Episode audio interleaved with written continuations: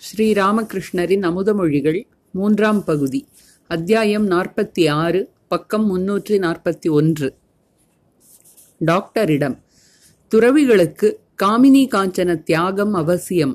பெண்களின் படத்தை கூட துறவி பார்க்கக்கூடாது பெண்கள் எப்படிப்பட்டவர்கள் தெரியுமா? ஊறுகாய் போன்றவர்கள். ஊறுகாயை முன்னால் கொண்டு வர வேண்டிய அவசியம் இல்லை. நினைத்தாலே நாக்கில் நீர் ஊறும். ஆனால் இந்த விஷயம் உங்களுக்கு அல்ல துறவிகளுக்கு. நீங்கள் முடிந்த அளவு பற்றற்று பெண்களுடன் வாழுங்கள். இடையிடையே தனிமையில் சென்று இறைவனை சிந்தியுங்கள். அங்கே அவர்கள் யாரும் இல்லாதபடி பார்த்து கொள்ளுங்கள்.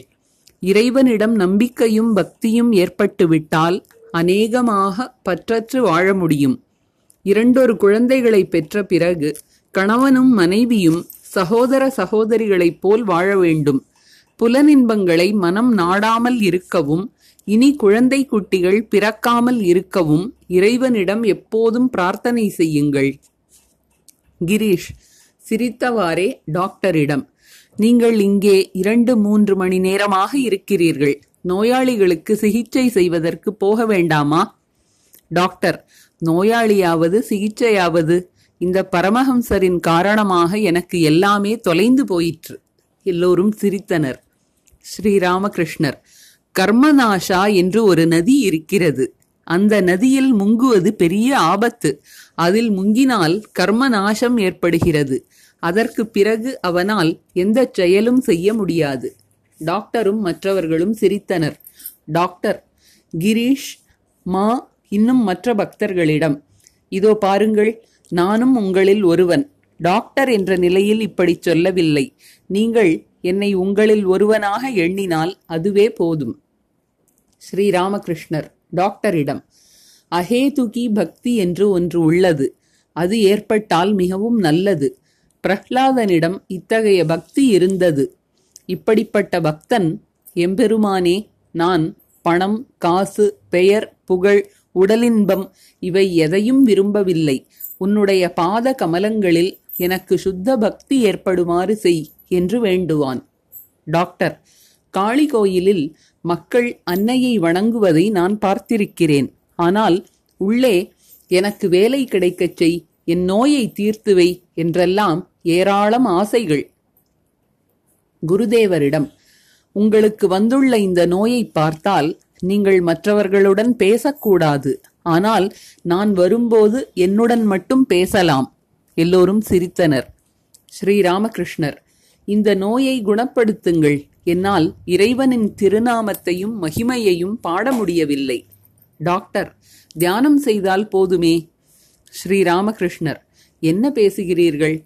நான் ஏன் ஒரே ராகத்தை முனகிக் கொண்டிருக்க வேண்டும்? நான் மீனை பலவிதமாக சமைத்துச் சாப்பிடுபவன். சில சமயம் குழம்பு சில சமயம் காரம் சேர்த்து சில சமயம் சட்னி சில சமயம் வறுத்து இப்படியெல்லாம் சாப்பிடுவேன். சில சமயம் பூஜை சில சமயம் ஜபம் சில சமயம் தியானம் சில சமயம் அவருடைய நாமத்தையும் மகிமைகளையும் பாடுவது. இன்னும் சில வேளைகளில் அவரது திருநாமத்தை சொல்லி ஆடுவேன். டாக்டர் நானும் ஒரே நிலையில் இருந்து சலிப்படைய விரும்பவில்லை. ஸ்ரீராமகிருஷ்ணர் உங்கள் மகன் அமிர்தன் அவதாரத்தை ஒப்புக்கொள்வதில்லை. அதில் என்ன தவறு? இறைவன் உருவமற்றவர் என்பதில் நம்பிக்கை இருந்தால் போதும். அவரை பெறலாம். இறைவன் உருவம் உடையவர் என்பதில் நம்பிக்கை இருந்தாலும் அவரை பெறலாம். கடவுளிடம் நம்பிக்கை அவரை சரணடைவது இந்த இரண்டும் அவசியம். மனிதன் அறியாமையில் இருக்கிறான். அவன் தவறு செய்வது இயற்கையே. ஒருபடி பாத்திரம் நான்கு படி பால் கொள்ளுமா? எந்த வழியை கடைபிடித்தாலும் மன ஏக்கத்துடன் அவரை அழைக்க வேண்டும். அவர்தான் உள்நின்று வழி நடத்துபவராயிற்றே நமது இதயபூர்வமான அழைப்பை கட்டாயமாக கேட்பார். மன ஏக்கத்துடன் உருவவாதியின் வழியில் சென்றாலும் அருவவாதியின் வழியில் சென்றாலும் அவரையே அடைவாய். இனிப்பான அப்பத்தை நேராக பிடித்து தின்றாலும் கோணலாக பிடித்து தின்றாலும் அது இனிப்பாகத்தான் இருக்கும். உங்கள் மகன் அமிர்தன் நல்லவன். டாக்டர் அவன் உங்கள் சீடன். ஸ்ரீராமகிருஷ்ணர் டாக்டரிடம் சிரித்தவாறே ஒரு பயலும் என் சீடனல்ல. நானே எல்லோர்க்கும் சீடனாக இருக்கிறேன். எல்லோரும் இறைவனுடைய குழந்தைகள். எல்லோரும் ஆண்டவனின் சேவகர்கள். நானும் இறைவனுடைய குழந்தை. நானும் அவருடைய சேவகன். அம்புலி மாமா எல்லோருக்கும் மாமா. அங்கு கூடியிருந்தவர்கள் அனைவரும் இதை கேட்டு ஆனந்தமாக சிரித்தனர். அத்தியாயம் நாற்பத்தி ஏழு டாக்டர் சர்க்காருடன். வெள்ளி அக்டோபர் இருபத்தி மூன்று ஆயிரத்தி எண்ணூற்றி எண்பத்தி ஐந்து. கோஜாகர் பௌர்ணமி நாள் காலை பத்து மணி. குருதேவர் சிகிச்சைக்காக ஷியாம்புகூர் வீட்டில் பக்தர்களுடன் தங்கியிருந்தார். மாவுடன் பேசிக்கொண்டிருந்தார். மா அவருக்கு காலுரை மாட்டினார். ஸ்ரீராமகிருஷ்ணர் சிரித்தவாறு மஃப்ளரை இரண்டாக வெட்டி ஏன் காலுக்கு சுற்றிக் கொள்ளக்கூடாது? குளிருக்கு இதமாக இருக்குமே மஃப்ளர் கம்பளி கழுத்துச் சுற்றாடை. மா சிரித்தார் நேற்றிரவு டாக்டர் சர்க்காருடன் நீண்ட நேரம் பேசிக் கொண்டிருந்ததை நினைவுபடுத்திய குருதேவர் சிரித்துக்கொண்டே மாவிடம் நேற்று துஹு துஹு கதை சொன்னேனே எப்படி இருந்தது? என்றார். குருதேவர் நேற்று கூறினார் மக்கள் மூவகை தீயினால் எரிக்கப்படுகின்றனர். அப்படி இருந்தும் நான் சுகமாக இருக்கிறேன் என்கிறார்கள். கையில் முள் தைத்து குபுகுபு என்று ரத்தம் கொட்டுகிறது. இருந்தாலும் என் கைக்கு ஒன்றும் ஏற்படவில்லை என்கிறார்கள். இந்த முள்ளை ஞான தீயினால் பொசுக்க அல்லவா வேண்டும்? சிறிய நரேன் இந்த விஷயத்தை நினைத்து கொண்டு நேற்று நீங்கள் கூறிய முள் தைப்பது ஞானத்தீயில் அதை பொசுக்குவது என்ற விஷயம் நன்றாக இருந்தது என்றான். ஸ்ரீராமகிருஷ்ணர். இந்த நிலைகள் உண்மையாகவே எனக்கு ஏற்பட்டிருந்தன. ஒரு நாள் நான் விருந்தினர் மாளிகையின் பின்னால் சென்று கொண்டிருந்த போது என் உடல் வேள்வி தீ போல் எரிந்தது. பத்மலோச்சனர் ஒரு நாள் ஒரு சபை கூட்டி உங்கள் நிலையை மக்களுக்குச் சொல்வேன் என்று கூறினார். ஆனால் சில நாட்களில் அவர் இறந்து போனார். சுமார் பதினொரு மணிக்கு மா குருதேவரின் உடல்நிலை பற்றி தெரிவிக்க டாக்டர் சர்க்காரின் வீட்டிற்குச் சென்றார். எல்லாவற்றையும் கேட்டுக்கொண்ட பிறகு டாக்டர் குருதேவரை பற்றி பேச ஆரம்பித்தார். குருதேவரை பற்றி கேட்பதில் அவர் மிகுந்த ஆர்வம் கொண்டிருந்தார். டாக்டர் சிரித்தவாறு துஹு துஹு என்று சொல்ல வேண்டுமானால் பஞ்சடிப்பவன் கையில் விழ வேண்டும் என்று நான் நேற்று சொன்னது எப்படி இருந்தது? மா நல்ல குருவை அடையாமல் அகங்காரம் மறையாது. நேற்று பக்தியை பற்றி குருதேவர் எவ்வளவு அழகாக கூறினார். பக்தி ஒரு பெண்ணைப் போல் அந்தப்புறம் வரை எளிதில் போக முடியும். டாக்டர் ஆம் அவை அருமையான வார்த்தைகள். அதற்காக ஞானத்தை புறக்கணிக்க முடியாது. மா புறக்கணிக்குமாறு குருதேவர் சொல்லவில்லையே. ஞானம் பக்தி அருவம் உருவம் இரண்டையும் அவர் ஏற்றுக்கொள்கிறார். பக்தியின் குளிர்ச்சியினால் நீர்ப்பரப்பின் ஒரு பகுதி பனிக்கட்டியாக மாறுகிறது. ஞான சூரியன் உதித்ததும் பனிக்கட்டி கரைந்து விடுகிறது. பக்தி யோகம் உருவத்தையும் ஞான யோகம் அருவத்தையும் குறிக்கிறது.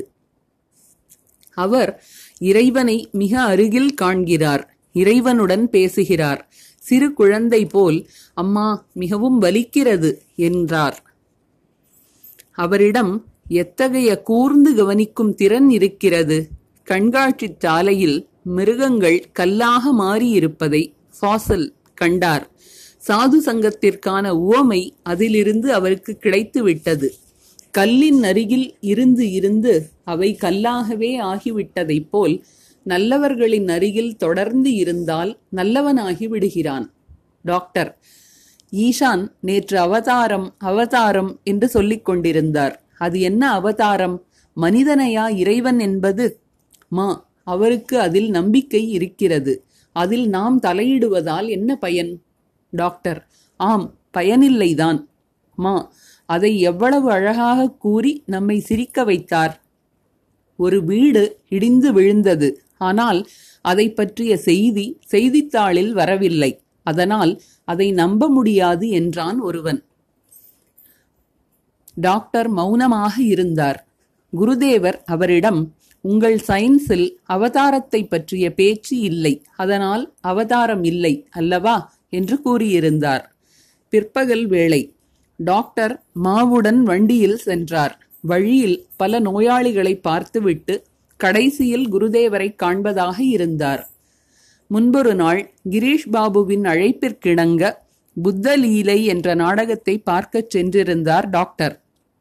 வண்டியில் போய்க் கொண்டிருந்த பொழுது மாவிடம் புத்தரை கருணையின் அவதாரம் என்று சொல்லியிருக்கலாம்.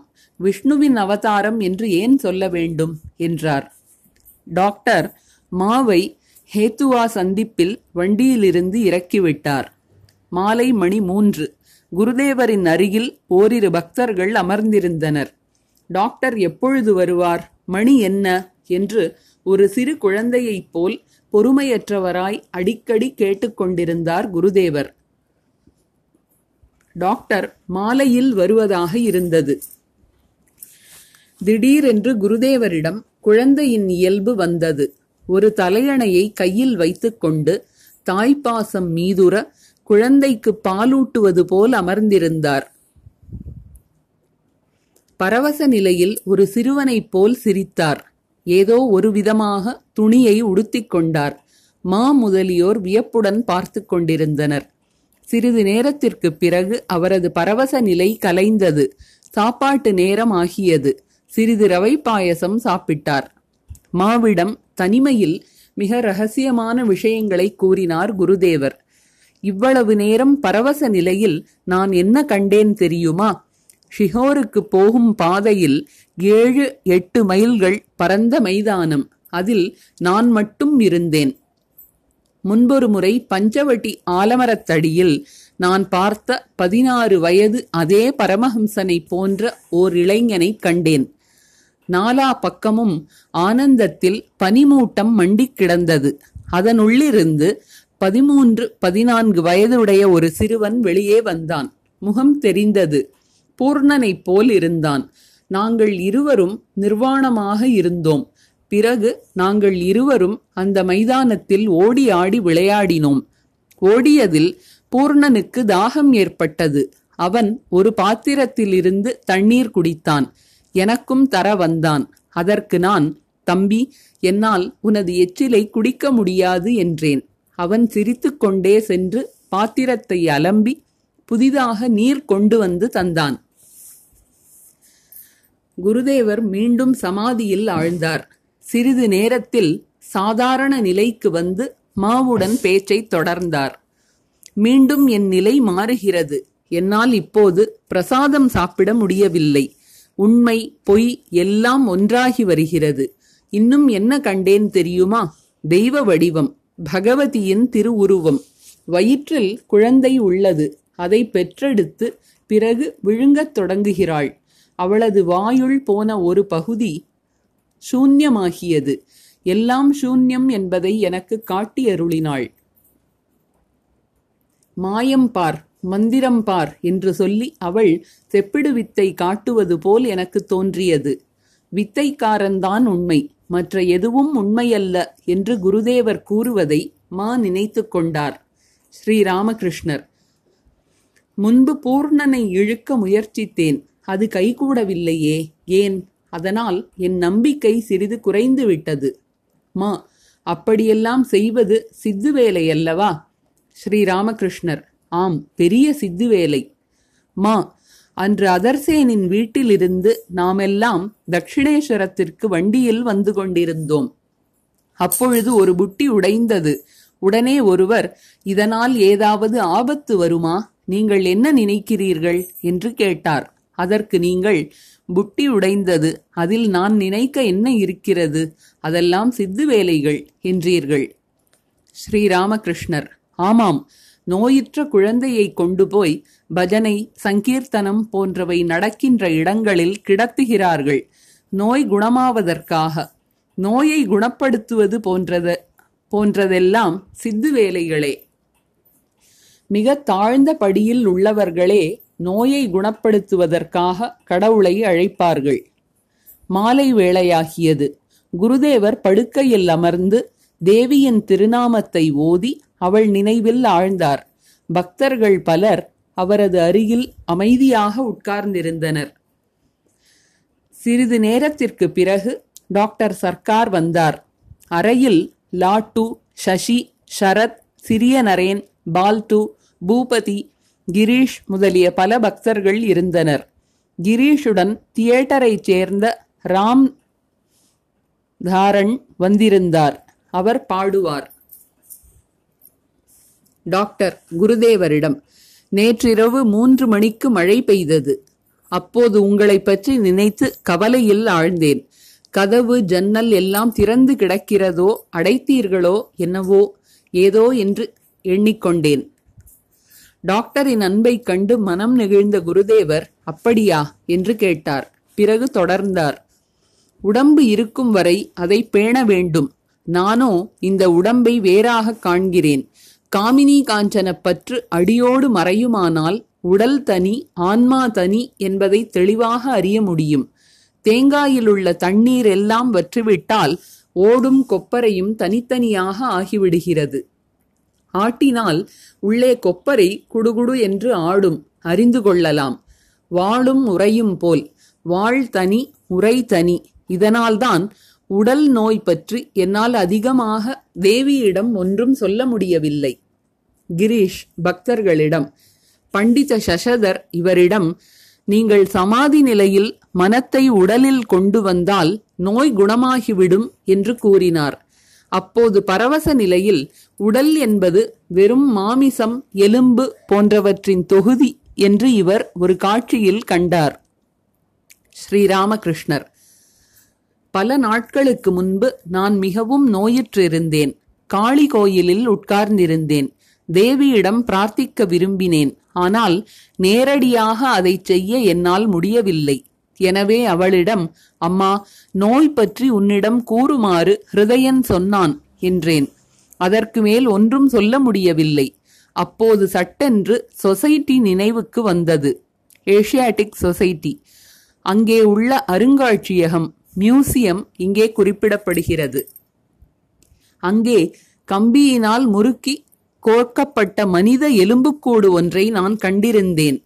அது மனத்தில் எழுந்தது. உடனே நான் அன்னையிடம் அம்மா உன் திருநாமத்தையும் மகிமையையும் பாடித் திரிய வேண்டும். அங்கே கண்டது போல் என் உடல் கம்பிகளை சற்று முறுக்கிவிடு என்று வேண்டினேன். சித்திகளை வேண்ட என்னால் முடியாது. அன்னையிடம் சிறிது சித்திகளை வேண்டுமாறு ஆரம்பத்தில் ஹிருதயன் என்னை வற்புறுத்துவான். அப்போது நான் அவனது அண்டர் அல்லவா இருந்தேன்? அண்டர் ஆதிக்கத்தின் கீழ். நானும் உடனே காளி கோயிலுக்கு சென்றேன். அங்கே போனபோது முப்பது முப்பத்தைந்து வயதுடைய விலைமகள் ஒருத்தி துணியை தூக்கிக் கொண்டு வெளிக்குப் போவதை காட்சியில் கண்டேன். ஹிருதயன் மீது எனக்கு கோபம் கோபமாக வந்தது. சித்திகளை கேட்கும்படி என்னை தூண்டியது அவன்தானே? ராம்தாரன் பாடத் தொடங்கினார். என் தோழன் ஒரு வீணை கையில் கொண்டான். டாக்டர் கிரீஷிடம் இது என்ன புதிய பாட்டா? கிரீஷ் இல்லை இது எட்வின் ஆர்னால்டின் கருத்தை தழுவியது. ராம்தாரன் புத்த சரித்தத்திலிருந்து ஒரு பாட்டை பாடினார். அமைதி பெறவே நாமெல்லாம் ஆசைப்பட்டு தவிக்கின்றோம். பாட்டை கேட்டு குருதேவர் பரவச நிலையில் ஆழ்ந்தார். அடுத்த பாட்டு. புயற்காற்றடிக்கட்டும் வேகமாக சூறாவளி போல் வீசட்டும். இந்த பாட்டு முடிந்ததும் குருதேவர் கூறினார். இது என்ன? பாயசத்தை அடுத்து வேப்பங்கஷாயமா இந்த இருட்டு இதனை ஒளியால் அழித்துவிடு என்று பாடியதும் நான் சூரியனது காட்சியை கண்டேன். அது உதித்ததுமே நான்கு திசைகளிலும் இருள் மறைந்தோடியது. அந்த சூரியனின் பாதங்களில் எல்லாரும் சரணடைகின்றனர். ராம்தாரன் மறுபடி பாடினார் ஆதரவற்ற ஏழைகளை அருள் செய்தென்றும் காப்பவளே. அருமை நண்பனே அடியேன் சார்ந்த ஒரு நல் மதமும் உளமார் பக்தியும் முடிவுற்றன காண் பாட்டை கேட்ட குருதேவர் மீண்டும் பரவசத்தில் ஆழ்ந்தார் என்னருந்தாயே உன்றன் இணையடிகளிலே கொத்தாய் செம்பருத்தி பூக்களையே சேர்த்தவர் யாரோ? பாடல் நிறைவுற்றது. பல பக்தர்கள் பரவச நிலையில் இருந்தனர். சிறிய நரேன் தியானத்தில் ஆழ்ந்திருந்தான். அசைவற்று ஒரு கட்டை போல் உட்கார்ந்திருந்தான் அவன். ஸ்ரீராமகிருஷ்ணர் சிறிய நரேனை சுட்டிக்காட்டி டாக்டரிடம் இவன் மிகவும் தூயவன். பொருட்பற்று துளி கூட இவனிடம் இல்லை. டாக்டர் சிறிய நரேனை பார்த்தார். இன்னமும் அவனது தியானம் கலையவில்லை. மனமோகன் சிரித்தவாறு டாக்டரிடம் இவர் குருதேவர் உங்கள் மகனைப் பற்றி மகன் கிடைத்தால் தந்தை தேவையில்லை என்கிறார். டாக்டர் அதுதானே நானும் அதையே சொல்கிறேன். நீங்கள் மகனை நினைத்து கொண்டு மற்ற எல்லாவற்றையும் மறந்து விடுகிறீர்கள். அதாவது கடவுளை விட்டுவிட்டு அவதாரத்தையோ பக்தனையோ நினைக்கிறீர்கள். மற்றவற்றை மறந்து விடுகிறீர்கள். ஸ்ரீராமகிருஷ்ணர் சிரித்தவாறு தந்தை வேண்டாம் என்று சொல்லவில்லையே. டாக்டர் எனக்கு தெரியும் சுவாமி இப்படி ஓரிரண்டு சொல்லாவிட்டால் எப்படி நீங்கள் தாக்குப்பிடிப்பீர்கள் ஸ்ரீராமகிருஷ்ணர் உங்கள் மகன் கள்ளங்கபடமற்றவன் எளிய மனத்துடன் அழைத்தால் கடவுள் கட்டாயம் கேட்பார் என்று ஒரு நாள் சம்பு முகம் சிவக்க கூறினார். இளைஞர்களை நான் ஏன் இவ்வளவு நேசிக்கிறேன் தெரியுமா? அவர்கள் சுத்தமான பால் சிறிது காய்ச்சினால் போதும். தெய்வத்திற்கு படைக்கலாம். தண்ணீர் கலந்த பால் என்றால் நீண்ட நேரம் காய்ச்ச வேண்டும். ஏராளம் விறகும் எரிக்க வேண்டும். இந்த இளைஞர்கள் புதிய பானை போன்றவர்கள். நல்ல பாத்திரம். தயக்கமின்றி இதில் பாலை வைக்கலாம். இவர்களுக்கு ஞான உபதேசம் செய்தால் விரைவில் விழிப்பு ஏற்பட்டு விடுகிறது. உலகியல் மனிதர்களுக்கு எளிதில் ஏற்படுவதில்லை. தயிர் தோய்த்த சட்டியில் பால் வைக்க தயக்கம் உண்டாகிறது. ஏனெனில் அது கெட்டுவிடக்கூடும். உங்கள் மகனின் மனத்தில் இன்னமும் உலகியல் அதாவது காமினி காஞ்சனம் நுழையவில்லை. டாக்டர் தந்தையின் செலவில் வாழ்கிறான். அதனால்தான் சொந்த உழைப்பில் காலந்தள்ளும் போது அவனிடம் உலகியல் நுழைகிறதா இல்லையா என்று பார்க்க வேண்டும். ஸ்ரீராமகிருஷ்ணர். ஆம் அது உண்மைதான் உண்மைதான். ஆனால் காரியம் என்ன தெரியுமா? உலகியல் கொண்டவனிடம் இருந்து இறைவன் வெகு தூரத்தில் இருக்கிறார். பொருட்பற்று அற்றவர்களிடம் அவர் உள்ளங்கை நெல்லிக்கனி போல் உள்ளார். டாக்டர் சர்க்கார் டாக்டர் தோக்டி இருவரையும் பார்த்து காமினி காஞ்சன துறவு உங்களுக்கு அல்ல நீங்கள் மனத்தளவில் துறக்க வேண்டும். கோஸ்வாமிகளிடமும் நான் இதையே சொன்னேன். நீங்கள் ஏன் துறவை பற்றி பேசுகிறீர்கள்? நீங்கள் துறந்தால் ஷியாமசுந்தரின் பூஜை சேவை இவைகளெல்லாம் நடக்காது என்றேன். துறவு துறவிகளுக்குத்தான். அவர்கள் பெண்களின் படத்தை கூட பார்க்கக்கூடாது. அவர்கள் விஷயத்தில் பெண்கள் விஷம் போன்றவர்கள். அவர்களிடம் இருந்து பத்தடி விலகி இருக்க வேண்டும். குறைந்தது ஓர் அடியாவது விலகி இருக்க வேண்டும். எவ்வளவுதான் பக்தி நிறைந்தவளாக இருந்தாலும் அவளிடம் அதிகம் பேச்சுவார்த்தை வைத்துக் கொள்ளக்கூடாது. பெண்களை அறவே பார்க்க முடியாத இடத்திலோ அல்லது கூடிய வரைக்கும் பெண்கள் இல்லாத இடமாகவோ பார்த்து துறவிகள் வாழ வேண்டும். துறவிக்கு பணமும் விஷம்தான். பணம் அருகில் இருந்தால் கவலை அகங்காரம் உடலின்ப முயற்சிகள் கோபம் எல்லாம் வந்துவிடுகின்றன. ரஜோகுணம் அதிகரிக்கிறது. ரஜோகுணம் இருந்தால் தமோகுணமும் வரும். ஆகவேதான் துறவி பொன்னை தொடுவதில்லை. காமினி காஞ்சனம் இறைவனை மறக்கச் செய்கிறது. பணத்தை கொண்டுதான் அரிசியும் பருப்பும் துணிமணியும் வாங்குகிறோம். தங்க இடம் தேடுகிறோம். இறைவனுக்கு சேவை சாதுக்கள் மற்றும் பக்தர்களின் சேவையெல்லாம் செய்கிறோம் என்பது உங்களுக்கு தெரியும். ஆனால் பணத்தை சேர்த்து வைப்பது தவறு. மிகவும் சிரமப்பட்டு தேனீ கூடு கட்டுகிறது. ஆனால் யாரோ ஒருவன் வந்து கூட்டை கலைத்து தேனை எடுத்துச் சென்று விடுகிறான். டாக்டர் நாம் யாருக்காக சேர்க்க வேண்டும்? ஒரு தலை ஒரு தருதலை மகனுக்காகவா? ஸ்ரீராமகிருஷ்ணர் தருதலையான மகன் மட்டுமா? ஒருவேளை மனைவியும் ஒழுக்கம் கெட்டவளாக இருக்கலாம். அவளுக்கு கள்ளப்புருஷன் இருக்கக்கூடும். கணவனின் கை கடிகாரத்தையும் செயினையுமே அவனுக்கு கொடுத்து விடுவாள். செயின் மாலை. உங்கள் விஷயத்தில் பெண்களை அடியோடு துறக்க முடியாதுதான். மனைவியுடன் சேர்வது தவறல்ல. ஆனால் ஓரிரு குழந்தைகளுக்குப் பிறகு இருவரும் சகோதர சகோதரியைப் போல் வாழ வேண்டும்.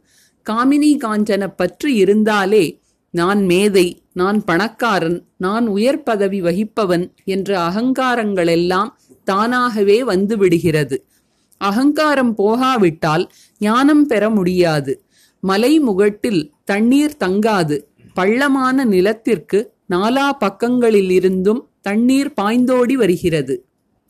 டாக்டர் ஆனால் பள்ளமான நிலத்தில் நாலா பக்கங்களிலிருந்தும் வரும் தண்ணீரில் நல்ல தண்ணீரும் இருக்கும் கெட்ட தண்ணீரும் இருக்கும். கலங்கின தண்ணீர் சாக்கடை தண்ணீர் எல்லாம் இருக்கும். மேலும் மலைப்பாங்கான இடத்திலும் பள்ளமான நிலம் இருக்கும். நைனிட்டால் மானசரோவர் போன்ற இடங்களில் ஆகாயத்திலிருந்து விழுகின்ற சுத்தமான தண்ணீரே உள்ளது. ஸ்ரீராமகிருஷ்ணர் வெறும் ஆகாய தண்ணீர் மட்டுமா? டாக்டர் மேலும் அவ்வாறு மலைமுகட்டில் தேங்கும் தண்ணீரை நாலா பக்கங்களுக்கும் கொடுத்து உதவலாம். ஸ்ரீராமகிருஷ்ணர் சிரித்தவாறு ஒருவனுக்கு சித்த மந்திரம் கிடைத்திருந்தது. அவன் மலைமுகட்டில் நின்று கொண்டு நீங்கள் இந்த மந்திரத்தை ஜபம் செய்து கடவுளை பெறலாம் என்று உரத்த குரலில் கத்தினான். டாக்டர் சரிதான் ஸ்ரீராமகிருஷ்ணர். ஆனால் ஒரு விஷயத்தை கவனிக்க வேண்டும். இறைவனுக்காக மனம் ஏங்கி உயிர் துடிக்கும் போது நல்ல தண்ணீர் சாக்கடை தண்ணீர் என்ற கணக்கு வழக்கெல்லாம் நிற்காது. இறைவனை அறிவதற்காக சில சமயம் நல்லவனிடம் செல்லக்கூடும் சில வேளைகளில் பக்குவப்படாதவனையும் நாடக்கூடும். ஆனால் இறைவனது அருள் கிடைத்துவிட்டால் அழுக்கடைந்த நீரும் எந்த கெடுதலையும் உண்டாக்காது. அவர் ஞானத்தை தரும்போது எது நல்லது எது கெட்டது என்பதையெல்லாம் நாம் அறியுமாறு செய்கிறார். மலை மீது பள்ளம் இருக்கலாம். ஆனால் தீய நான் என்ற மலையின் மீது ஒருபோதும் இருக்காது. வித்யை நான் பக்த நான் இவை ஏற்படுமானால் அப்போதுதான் ஆகாயத்திலிருந்து வருகின்ற தூய தண்ணீர் அங்கே வந்து தங்கும். மேலும் உயர்ந்த இடத்திலிருக்கும் தண்ணீரை நாலாபுறங்களிலும் கொடுக்கலாம் என்பது உண்மைதான். அது வித்யை நான் என்ற மலையிலிருந்துதான் முடியும். இறைவனுடைய ஆணை கிடைக்காவிட்டால் போதிக்க முடியாது. சங்கராச்சாரியார் ஞானம் பெற்ற பிறகும் உலகிற்கு போதிப்பதற்காக வித்யை நானை வைத்திருந்தார். இறையனுபூதி பெறாமல் லெக்சர் செய்வதா? அதனால் மக்களுக்கு என்ன நன்மை உண்டாகும்? நந்தன் பகான் பிரம்ம சமாஜத்திற்கு போயிருந்தேன். பிரார்த்தனைகளுக்கு பிறகு ஒருவர் மேடை மீது உட்கார்ந்து லெக்சர் செய்தார். எழுதி கொண்டு வந்திருந்தார். படிக்கும் பொழுது நான்கு புறமும் பார்க்கவும் செய்தார். தியானம் செய்தார். அப்போதும் இடையிடையே எல்லோரையும் ஒரு கண் பார்த்து கொள்வார். இறைக்காட்சி பெறாதவனின் உபதேசம் சரியான பலனை தராது. ஒரு விஷயத்தை அவன் சரியாகச் சொல்லிவிடலாம். ஆனால் வேறு ஏதோ ஒன்று வரும்போது குழப்பி விடுவான். சாமாத்தியாயி லெக்சர் செய்தார். இறைவன் மனவாக்கிற்கு அப்பாற்பட்டவர். அவரிடம் எவ்வித உணர்ச்சியும் இல்லை. நீங்கள் பிரேம பக்தி என்ற உணர்ச்சியை சேர்த்து அவரை வழிபடுங்கள் என்றார் அவர். பார்த்தாயா யார் உணர்ச்சிகளின் வடிவானவரோ ஆனந்தமே உருக்கொண்டவரோ அவரை இப்படி கூறுகிறார். இந்த லெக்சரால் என்ன பயன்? மக்களுக்கு நன்மை ஏற்படுமா? என்னுடைய மாமன் வீட்டு மாட்டுத் தொழுவம் முழுவதும் குதிரைகள் இருக்கின்றன என்றான் ஒருவன். மாட்டுத் தொழுவத்தில் குதிரைகளாம். எல்லோரும் சிரித்தனர். அங்கே குதிரைகளே இல்லை என்பதை இதிலிருந்து புரிந்து கொள்ள வேண்டும். டாக்டர் சிரித்தவாறு மாடுகளும் இல்லை. எல்லோரும் சிரித்தனர். பரவச நிலையில் இருந்த பக்தர்கள் சாதாரண நிலைக்கு திரும்பினர். பக்தர்களை பார்த்து டாக்டர் மகிழ்ந்தார். இவர் யார்? இவர் யார்? என்று ஒவ்வொருவரையும் பற்றி மாவிடம் கேட்டார். பால்டு சிறிய நரேன் பூபதி ஷரத் சசி முதலிய இளைஞர்களை டாக்டரிடம் மா அறிமுகப்படுத்தினார். சசியை சுட்டிக்காட்டி இவன் பிஏ பரீட்சை எழுதியிருக்கிறான் என்று கூறினார். டாக்டரின் கவனம் எங்கோ இருந்தது. உடனே டாக்டரிடம் குருதேவர் இவன் என்ன சொல்கிறான் என்று கவனியுங்கள் என்றார். டாக்டர் மா கூறுவதை கேட்டார். ஸ்ரீராமகிருஷ்ணர் மாவை சுட்டிக்காட்டி டாக்டரிடம் இவன் ஸ்கூல் மாணவர்களுக்கு உபதேசம் செய்கிறான். டாக்டர் கேள்விப்பட்டேன். ஸ்ரீராமகிருஷ்ணர் என்ன ஆச்சரியம்? நானோ பாமரன் இருப்பினும் எவ்வளவோ படித்தவர்களெல்லாம் இங்கு வருகிறார்கள். இது என்ன விந்தை? இதை இறைவனது விளையாட்டு என்றுதான் கூற வேண்டும். இன்று கோஜாகர் பௌர்ணமி இரவு ஒன்பது மணி இருக்கும். டாக்டர் ஆறு மணியிலிருந்தே அங்குதான் இருந்தார். அங்கே நடப்பதை எல்லாம் பார்த்து கொண்டிருந்தார். கிரீஷ் டாக்டரிடம் ஐயா உங்களிடம் ஒன்று கேட்கிறேன். இன்று இங்கு வரக்கூடாது வரக்கூடாது என்று நினைப்பேன். ஆனால் ஏதோ ஒன்று என்னை இங்கு இழுத்து கொண்டு வருவது போல் தோன்றும். உங்களுக்கு இப்படி நேர்வதுண்டா? டாக்டர் அப்படி எனக்கு தெரியவில்லை. ஆனால் நெஞ்சை பற்றியதை நெஞ்சுதான் அறியும். குருதேவரிடம் இதை பற்றியெல்லாம் பேசி என்ன பயன்?